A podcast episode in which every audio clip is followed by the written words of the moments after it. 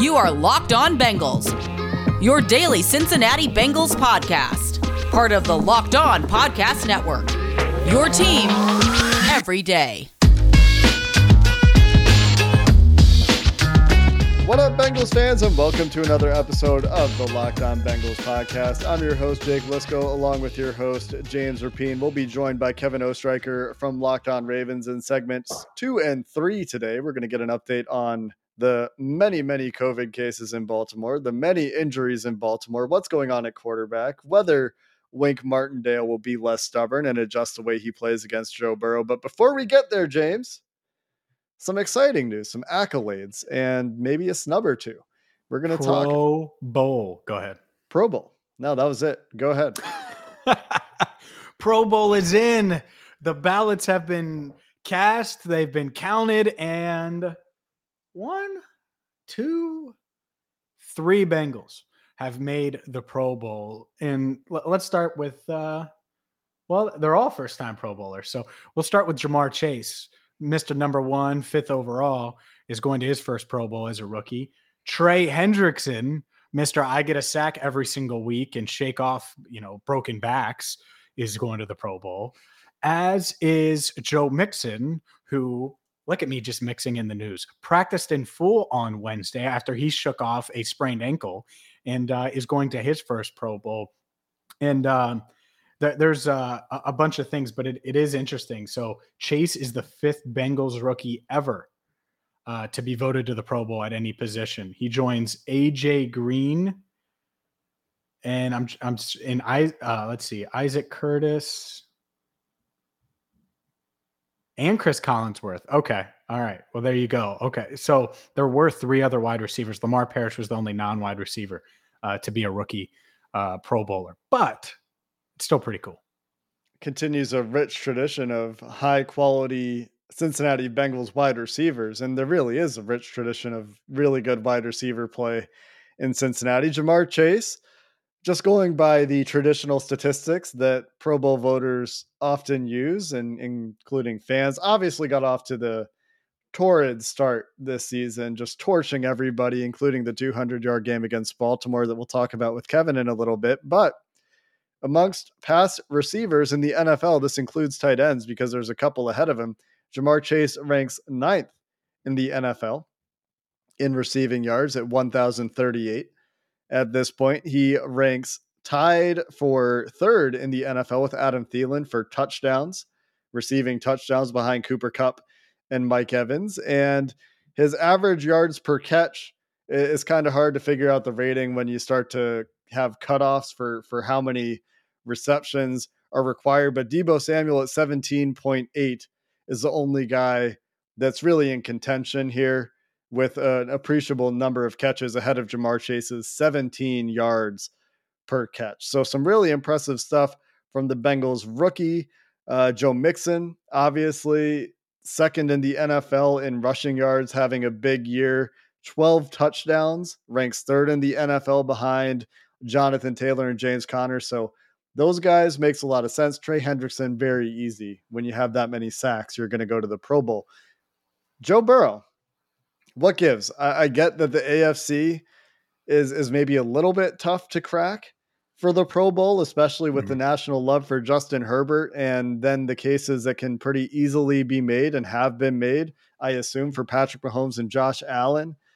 But no love for Joe Burrow is is a little bit surprising. I guess there can only be three quarterbacks, and Joe Burrow's mm-hmm. touchdown pace has fallen off. But as we've discussed, he's been great this year, and I feel like this might be a little bit of a snub. I don't know. What do you think, yeah. James? Yeah, I, I think that's fair. And just to put a bow on the the alternates because I haven't gone into those yet. Joe Burrow and Clark Harris both second alternates. Then we have Sam Hubbard, Larry Ogunjobi as fourth alternates, and Mike Hilton a fifth alternate. But you know, Burrow has a, a realistic path, I think, you know, as a second alternate uh, to go to the Pro Bowl, depending on what happens. Um, you know, there's guys that turn it down all the time, and who knows with COVID and everything if they're actually even going to have a game. Uh, I don't, th- I don't know if they've decided that or not this year. Obviously, that did not happen last year. Um, either way, I agree with you. Like you look at the AFC, I put Burrow on a high like The interceptions don't tell the story. I, I, went on a radio station in Cleveland earlier on, on Wednesday afternoon, and guess what they asked about? The interceptions, even though I praised Burrow. Like that's part of it is, is people see that and they're like, ah, young quarterback turning the ball over a ton. And I just think he does so much. That's why he should be in the the comeback player of the year race and maybe at this point maybe the favorite even though he's not according to any odds maker including uh, betonline.ag the the number one spot for all your betting needs but um, i agree with you like if, if i think you're comeback player of the year or potentially that and i think he very much could be that could you argue that he should be ahead of justin herbert potentially especially with what he's working with because again i think he's rising everybody up a bit and, and helping everybody get to a level you know, because a, a, lot of people would say this Bengals team's a year ahead of schedule if they win the division. And we'll see. Maybe he leads them to the division title. And if he does, then that'll certainly feel like a snub. And, sometimes what happens here is there's just that, that year of lag as well. Like Patrick Mahomes and Josh Allen are just assumed to be the best quarterbacks in the AFC. And Justin Herbert's a highlight reel. And so these things contribute, I think, to some degree as well. But Joe Burrow talked in his press conference on Wednesday about how he's now starting to feel like himself. He now is starting to feel comfortable in the pocket again, comfortable stepping up, comfortable running, comfortable doing all the things that made him uh, uh separated him beyond just his ability to throw, the things that made him able to create off script. He's now starting to feel these things again. And he won't admit that he's playing better now than he's played all year. He probably thinks he's played pretty well this year, and he'd be right. But I just continue to be more and more impressed when we look at him on a snap by snap basis at mm-hmm. the way he's moving, his continued accuracy, especially with this pinky injury, and that he continues to seem to get better every week. And I know he's a young quarterback who should still be learning, but he's been good this year, and I think he's still ascending. It's just the touchdowns and the stats haven't been as gaudy, maybe, and that's part of what's happened here. Yeah, I agree um, with that. The, the, touchdown numbers, every I, the stats in general, you know, his yards and everything dropped down some. I will say that uh, to me, and and, and he kind of said it today, was he is uh, playing his best ball. He said he's feeling more comfortable. All of those things, kind of admitted it without saying it, but certainly from a physical standpoint, is as comfortable as he's been uh, post ACL injury. And then the other thing here, I'm going to answer my own question. The 2022 Pro Bowl is going to be televised on ABC and ESPN on Sunday, February 6th at 3 p.m. Eastern from Allegiant Stadium in Las Vegas. So there you go. There is a game. It does plan on being played, and uh, who knows? Maybe Joe Burrow can sneak in. Uh, speaking of snubs, though, if Mike Hilton, and I like Mike Hilton a lot, is going to be a fifth alternate, my guy Chido Awuzie can't get any love. Chidobe Awuzie has been better than Mike Hilton this year. That's not a take. I think Mike Hilton will probably say that. That's weird weird, weird, weird. The voting and and stuff like that, like doesn't take a, a brain surgeon or a, a, football coach or a football evaluator to to tell you that 22 has been uh, the best cornerback on the Bengals. The the other one that really stands out to me is DJ Reader just can't get any love. Not not listed there at all. Totally and agree. Totally agree. Like I, I know Larry Ogunjobi has seven sacks this year or whatever the official number is, and he he's been fine as a flashy pass rushing three tech. DJ Reader is he, might still be the best player on the defense. Like he's certainly in the conversation. He is the glue that makes the front seven work. He is part of the reason that these guys around him, Trey Hendrickson, Sam Hubbard, and Larry Ogunjobi, are alternates or Pro Bowlers this year. And I mean, come on. What are we doing here, NFL? Let's let's figure out how to recognize quality nose tackle play. NFL fans, players, coaches, I don't care who you are. I don't, I don't know who's doing these votes, but DJ Reader's been great this year. And uh, of all of the snubs, uh, that, that might be the biggest one to me because he's not even on the alternate list. And that's crazy. Coming up next, we're joined by Kevin Oestreicher, Locked on Ravens, and we'll do our crossover as we prepare for Ravens week number two. No one plays fantasy football to lose. And let's be honest, it might not just be fantasy football. Maybe you play fantasy basketball, all different types of fantasy. And with the fantasy football playoffs going on right now, maybe you're eliminated. Well, Stat Hero is going to save the day, not just this week, but every week, because it's the first of its kind. It's daily fantasy sports where you play the house one on one winner take all. And the crazy part is, is Stat Hero shows you the, their lineups before you play. So you know their hand. You can see what they have in their hand, and you just got to put together a team to beat it. It's a never before seen innovation of fantasy sports and bet, sports betting hybrid that has Stat Hero players clocking odds that are over four times better than where you're going to get elsewhere. So check them out right now at stathero.com. And you can sign up for free right there, stathero.com slash locked on and use promo code locked on for a 100% deposit match. Again, it's simple, stathero.com slash locked on, promo code locked on for a 100% deposit match. One last time, stathero.com slash locked on, promo code locked on. Terms and conditions do apply.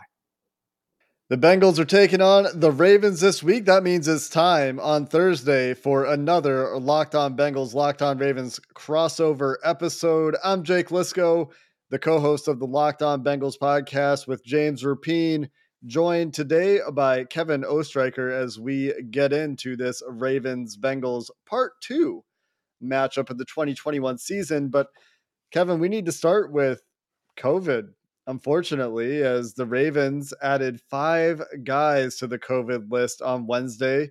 Yes, it's easier for players to come off the COVID list now, especially if they're asymptomatic and vaccinated, but questions have to be out there at this point after three games were postponed last week, which the NFL wanted to cancel, by the way, until JC Tretter and the Players Union advocated for a postponement.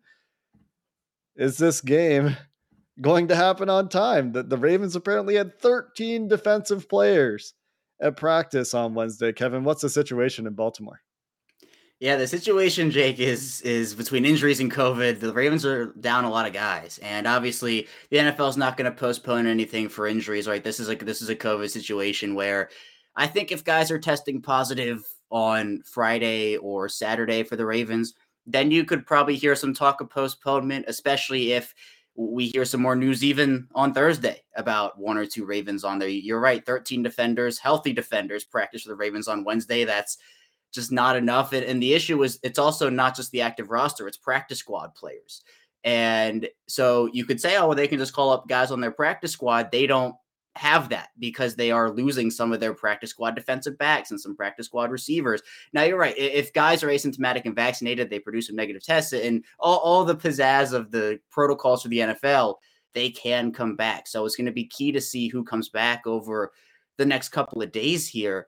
But if the Ravens don't have enough players, if they keep losing guys, and if it's a threat to not just the Ravens, but also the Bengals, if the Ravens and Bengals suit up on Sunday and there was a guy who tested positive on Saturday for the Ravens and he spread it to his teammate who plays on Sunday, but he hasn't been tested or this, that, and the other, it could start an outbreak in Cincinnati, which no one wants. And I think for this game in particular, you have to weigh just, you know, a big divisional matchup with the, the health and safety of these guys. Yeah, it's uh it's wild. The, the thing about COVID that's so tough, and I asked Zac Taylor this on Wednesday. Chidobe Awuzie is on the COVID 19 reserve list, the Bengals number one corner. And it's not like you can do anything but hope and just kind of plan on them not being there until they get cleared and can come back. It's not like a sprained ankle or anything. And that's that to me is the like the juggle, right? Especially if you get into these outbreaks, what Cleveland had to deal with, what Baltimore is currently dealing with is juggling everything and not just getting guys out there, but figuring out which guys could potentially come back, right? Like, is Sammy Watkins going to be out there? And he, he's not like he's the most important, but that, that certainly does matter, right? If you have Sammy Watkins versus you don't have Sammy Watkins, and that's just one of the uh, the many, like you said, Kevin. So that uh, I don't envy John Harbaugh right now. I guess, long story short, because it's a tough situation. Yeah, it, it is. And what COVID is now doing is it's running through positional groups. So, you know, obviously you have those guys in meeting rooms together and whatnot. The Ravens, you know, they, they conducted their interviews virtually yesterday on Wednesday. So they're in those protocols. But the Ravens have three outside linebackers at this point in Tyus Bowser-Odafe Oweh and Jaylon Ferguson. Their defensive backs are shot due to injuries and COVID now. They played with about just two of their starters that they had on the docket for their 2021 season at the start of the year. They didn't have Marlon Humphrey, Marcus Peters. They had Chuck Clark in the protocol, Jimmy Smith in the protocol. They're adding inside linebackers now, core special teamers. You know, it's just it's hitting all their positions. And, you know, if it gets to the quarterback position, it gets to another big position there, it starts spreading throughout the entire team. And it's not something you really want to deal with you know, for, for the Bengals guys, I am interested because this is a team that's done so well. They've used momentum extremely well this season. They're obviously now at first place in the AFC North, and a postponement could affect both teams in multiple ways. But I think for a divisional matchup like this, you know, both teams are dealing with injuries. The Ravens, you know, I could go on for hours about their injuries, but what are the Bengals dealing with on that injury front right now? Uh, Joe Mixon obviously is a talking point at this stage. How's he doing in the rest of the Cincinnati roster? I don't think it's anything approaching the severity that that Baltimore is dealing with. The big ones, I think, as James mentioned, Chidobe Awuzie on the COVID list, and that is truly a toss up. But Trae Waynes did just come off of IR, so one of the two guys they were expecting to start for them at corner is currently available, and I don't know if Trae Waynes would be a starter if Chido were healthy because of. I can't believe I'm saying this. The play of Eli Apple the midseason acquisition on the other side as he's started to exceed expectations a little bit. But outside of that, the the other big one is is Riley Reiff, the right tackle. Uh, he's on IR. He may or may not be back this year as he's dealing with a sprained ankle that was getting worse. They have uh, a lot of injuries at the linebacker position that we talked about on Locked On Bengals yesterday. They're down to one healthy two healthy 53 man roster linebackers in, in Germaine Pratt and last year's seventh round pick Markus Bailey. So it's a lot of practice squad guys for depth at linebacker, but by and large, the Bengals still a relatively healthy team. Joe Mixon is dealing with the ankle, but Zac Taylor seemed optimistic, said he would practice on Wednesday. Joe Burrow's talking about maybe needing offseason surgery on his pinky finger, but doesn't really seem to be something that is affecting him in games at least not obviously affecting him in game. So he seems to be managing whatever that is quite well. So outside of those things, you know, they're they're relatively healthy with the starters at the rest of the offensive line at this point, the rest of the wide receivers, tight ends, the defensive line.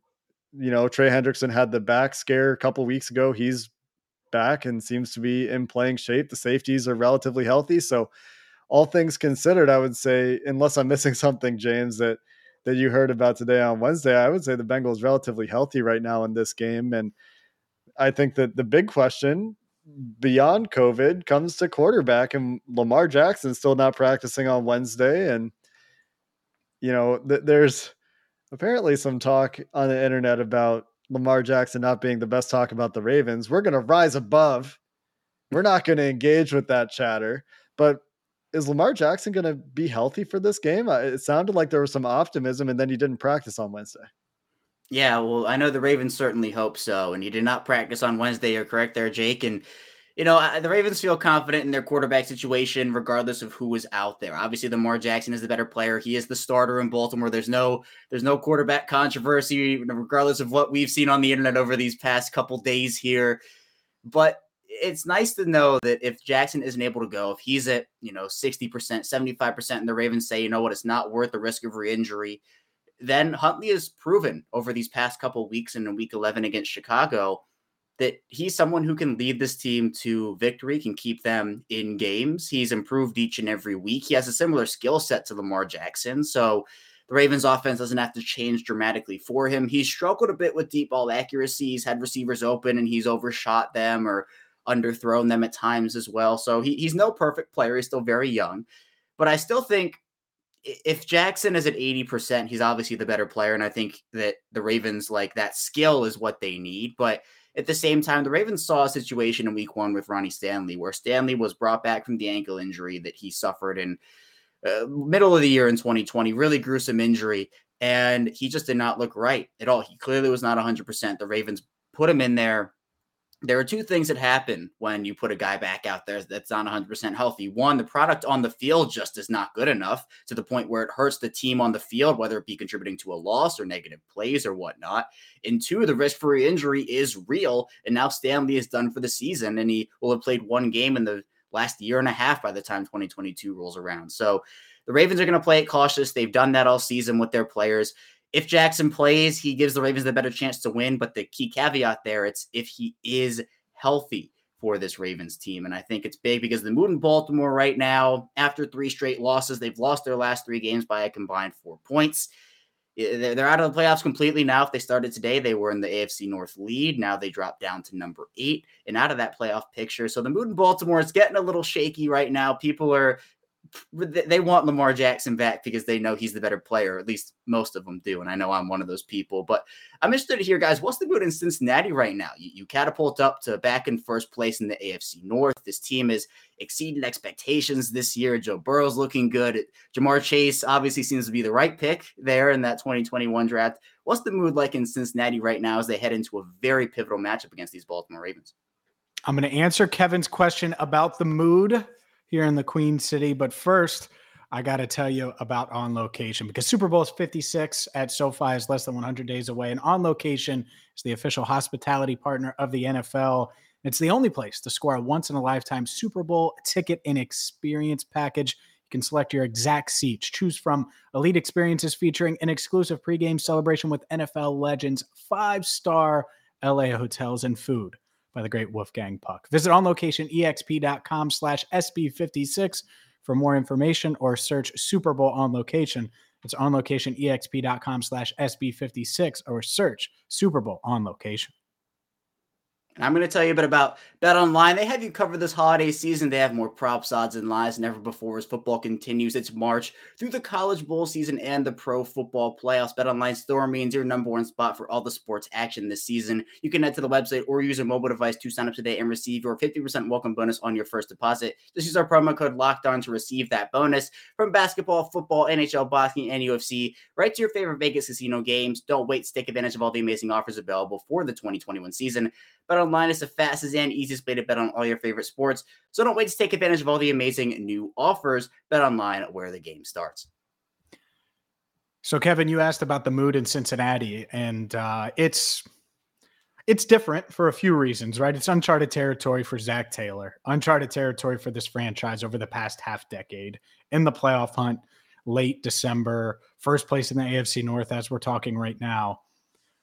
And so I think people are excited but they also almost have their guard up a little bit. And Sunday is a big game, I think, for uh, the Bengals to show everybody, including fans in Cincinnati, that they are for real this year and that they aren't just a little of ahead of schedule and they're not going to just flirt with the playoffs and then let, let the uh, the fan base down and, and, lay an egg at the end. And um, the reason, the main reason I would say that is their past couple home games. I mean, they're barely clearing 50,000 in attendance. And earlier in the year, you're talking 60,000 high, you know, in it close to sellouts. And that hasn't been the case over the past couple home games. And they lost both of those games for what it's worth, but they're coming off of a win against Denver. And uh, and so I think people are excited ish, cautiously optimistic, but not enough to where they fully bought in that this team is going to make a playoff run. And I do you mentioned it. Ja'Marr Chase, Joe Burrow. Like I think they have the talent to do so, but they've been so up and down. Win two, then lose to the Jets, and then get blown out by the Browns.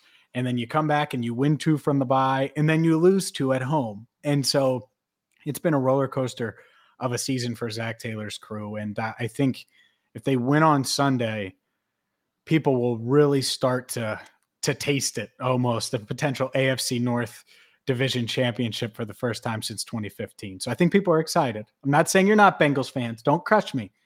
But I, think that they're they're cautiously optimistic in their excitement because they've been let down before, and uh, they, they want the Bengals to prove a little bit more.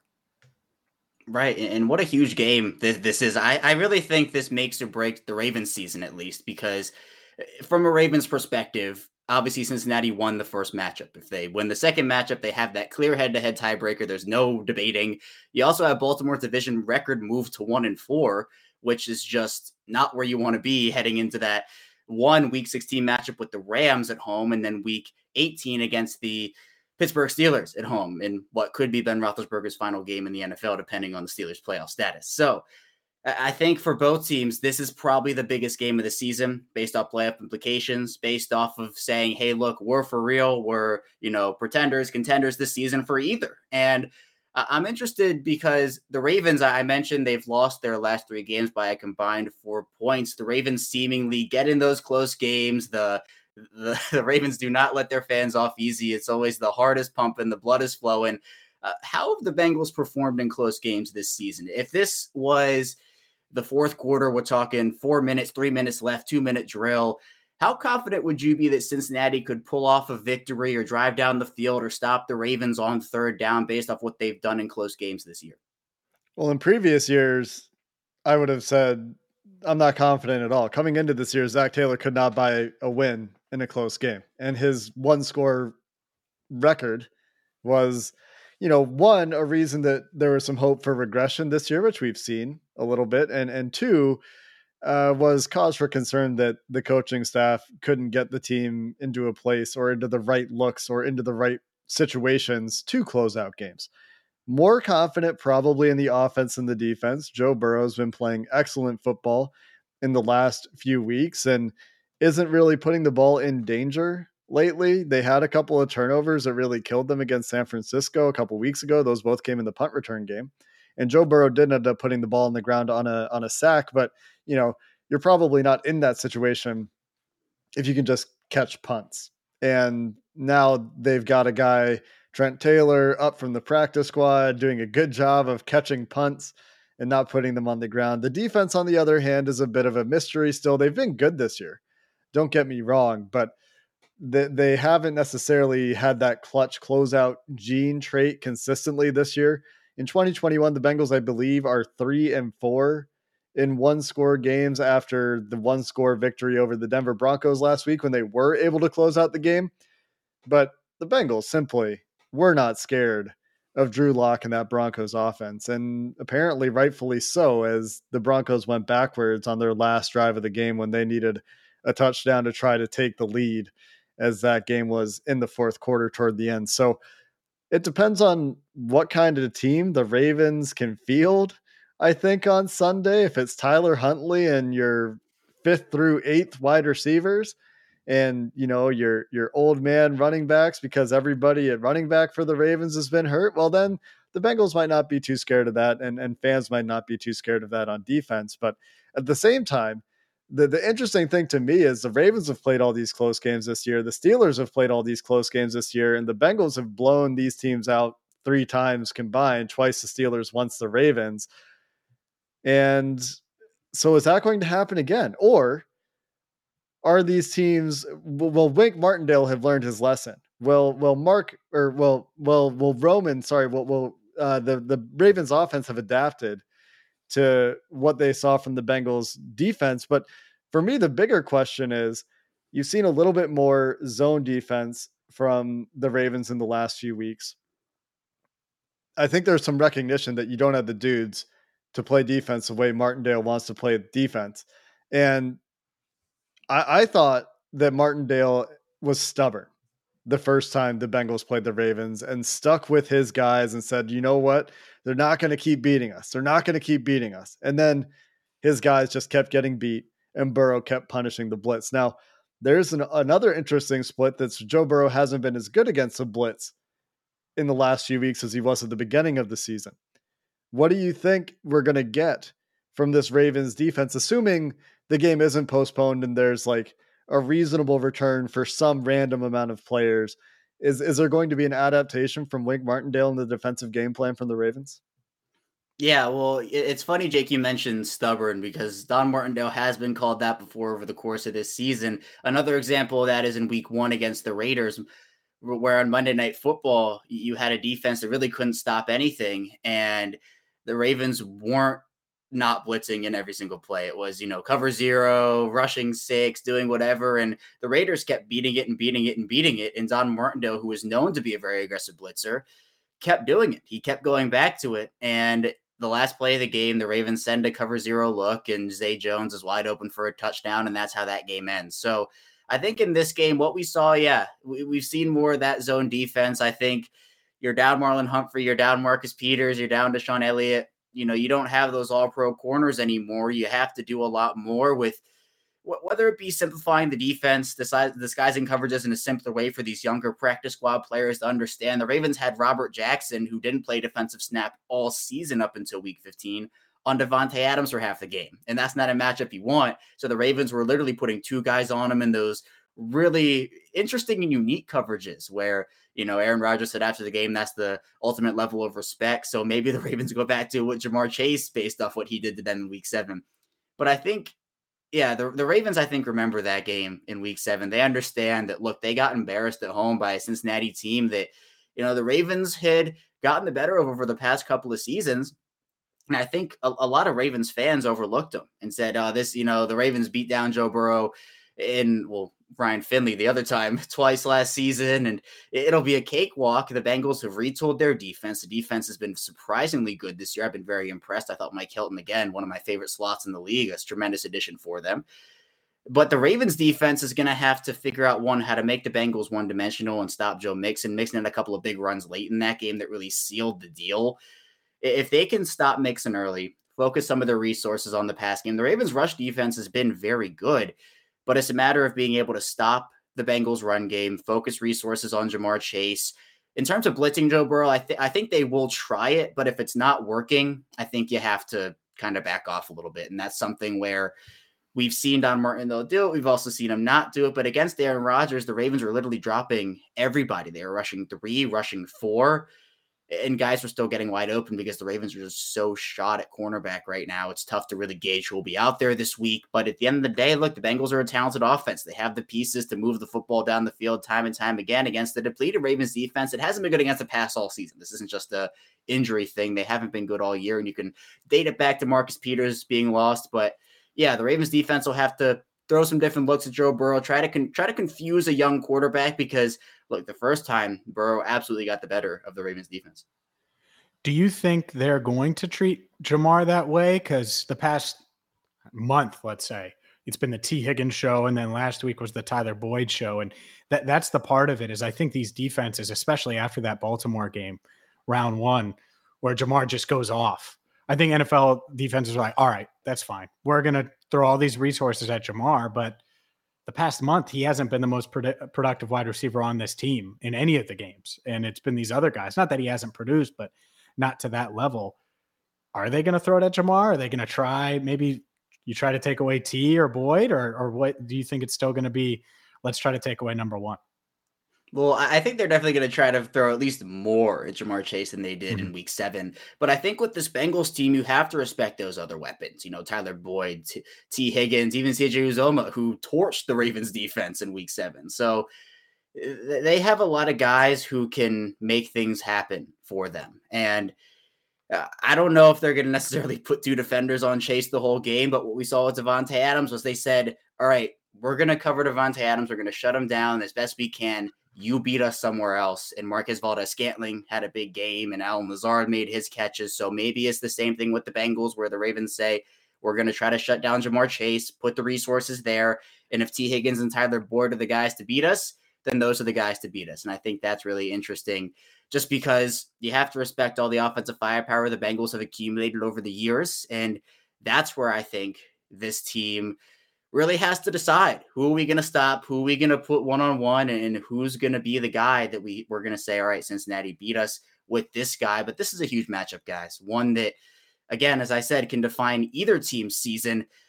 Do you think that, assuming they play on Sunday, you know, early predictions of who you think comes out on top in this one? Is it Cincinnati? Is it Baltimore? Who, who do you think it is? I'll say this, James, because I know you're you're our predictions guy the Ravens are so beat down and so injury ravaged in this game. It, it, just doesn't even feel like the Ravens team. Like they're wearing the same jerseys, they got the same coaches. Some of the players are the same, but I mean, the, the Bengals are looking at playing a shadow of Baltimore's roster that somehow managed to stay in games. And so that's that's the part that that is interesting to me is that despite how depleted the Ravens have been, you can't overlook it because they've been staying scrappy and in these games until late. Yeah, that, that's the part of it that that's tough because I think on paper you'd say, all right, beat up Ravens team, Lamar at less than 100% or Tyler Huntley as well as he's played, you probably take Burrow and company. But they just went blow for blow with Aaron Rodgers in, in the Green Bay Packers. And I know that was at home and that that changes things a little bit, but does it really? like I, I, think that that was uh, they showed me a lot there. So that, this is going to be uh, a really tough game. I think it's encouraging that Mixon was able to practice Wednesday. I was kind of surprised by that, um, but that's a, a, big piece of it too. So I probably lean Bengals as of now, but uh, that could change. Maybe uh, Lamar Jackson gets uh, some treatment on that ankle and is 100% because he's a freak when he's out there. I know that, and uh, if he's out there, I think that this game could be a toss up if he's healthy, of course. Kevin, right, what do yeah. you think? It's it's so many. Well, one, it'll be interesting to see who's actually out there for the Ravens on Sunday or whatever day if the game is postponed. Hopefully, we're not looking at that though. For for the Ravens, they've shown up when it matters. This matters. I, I'm gonna say Ravens. I've said it all week, but it really is a 50-50 game where if the Ravens are down to their eighth cornerback, if they're trotting us three out there on Sunday, like you know who who's gonna be playing for them because if they can get Chuck I'm available by the way. Yes, I am too. You know we can we can go. I'll jump there. ship. I'll wear Ravens right now if they pay me a game check. Sorry, please do, Bengals listeners. No, no, no. I'm ready to go. You're doing us a favor. The the Locked On Bengals family here, James. Go go try to man up Ja'Marr Chase, please, please. I'd love there, it. There there are plenty of positions. There's nothing I can't do with Built Bars. There's nothing. eat three of those, three of those, and you're set. You know, there are plenty of positions to to pick from. You could even double. You could go offense and defense. You could even do both. So I'm gonna say Ravens in a close, like literally one point victory. Uh, final score, I don't know, but the reason I'm picking them is because they've showed up when it matters, and that's why I'm going with Baltimore. Although, again, hopefully we get a game on Sunday. That's the key part. Yeah. All I want for I Christmas. I, Sorry, James. Yeah no, you're good. I, I would give them the advantage. Like if you go advantages, they get the advantage special teams wise. They have the advantage uh, coaching wise still, even though you know the Bengals are in a good. So that that alone, late December, that coaching staff's been there, done that. Justin Tucker been there, done that. Great punter, got a shot. All I want for Christmas is an on time Bengals Ravens game. We'll see if we'll get one. Thanks for listening to the Locked On Bengals Locked On Ravens crossover part two. We'll look forward to summarizing these games after they happen on Sunday. We'll be back tomorrow on both Locked On Bengals and Locked On Ravens for our final episode before this second AFC North tilt as the fate of the division hangs in the balance. Thanks for listening to the Locked On Bengals Locked On Ravens crossover.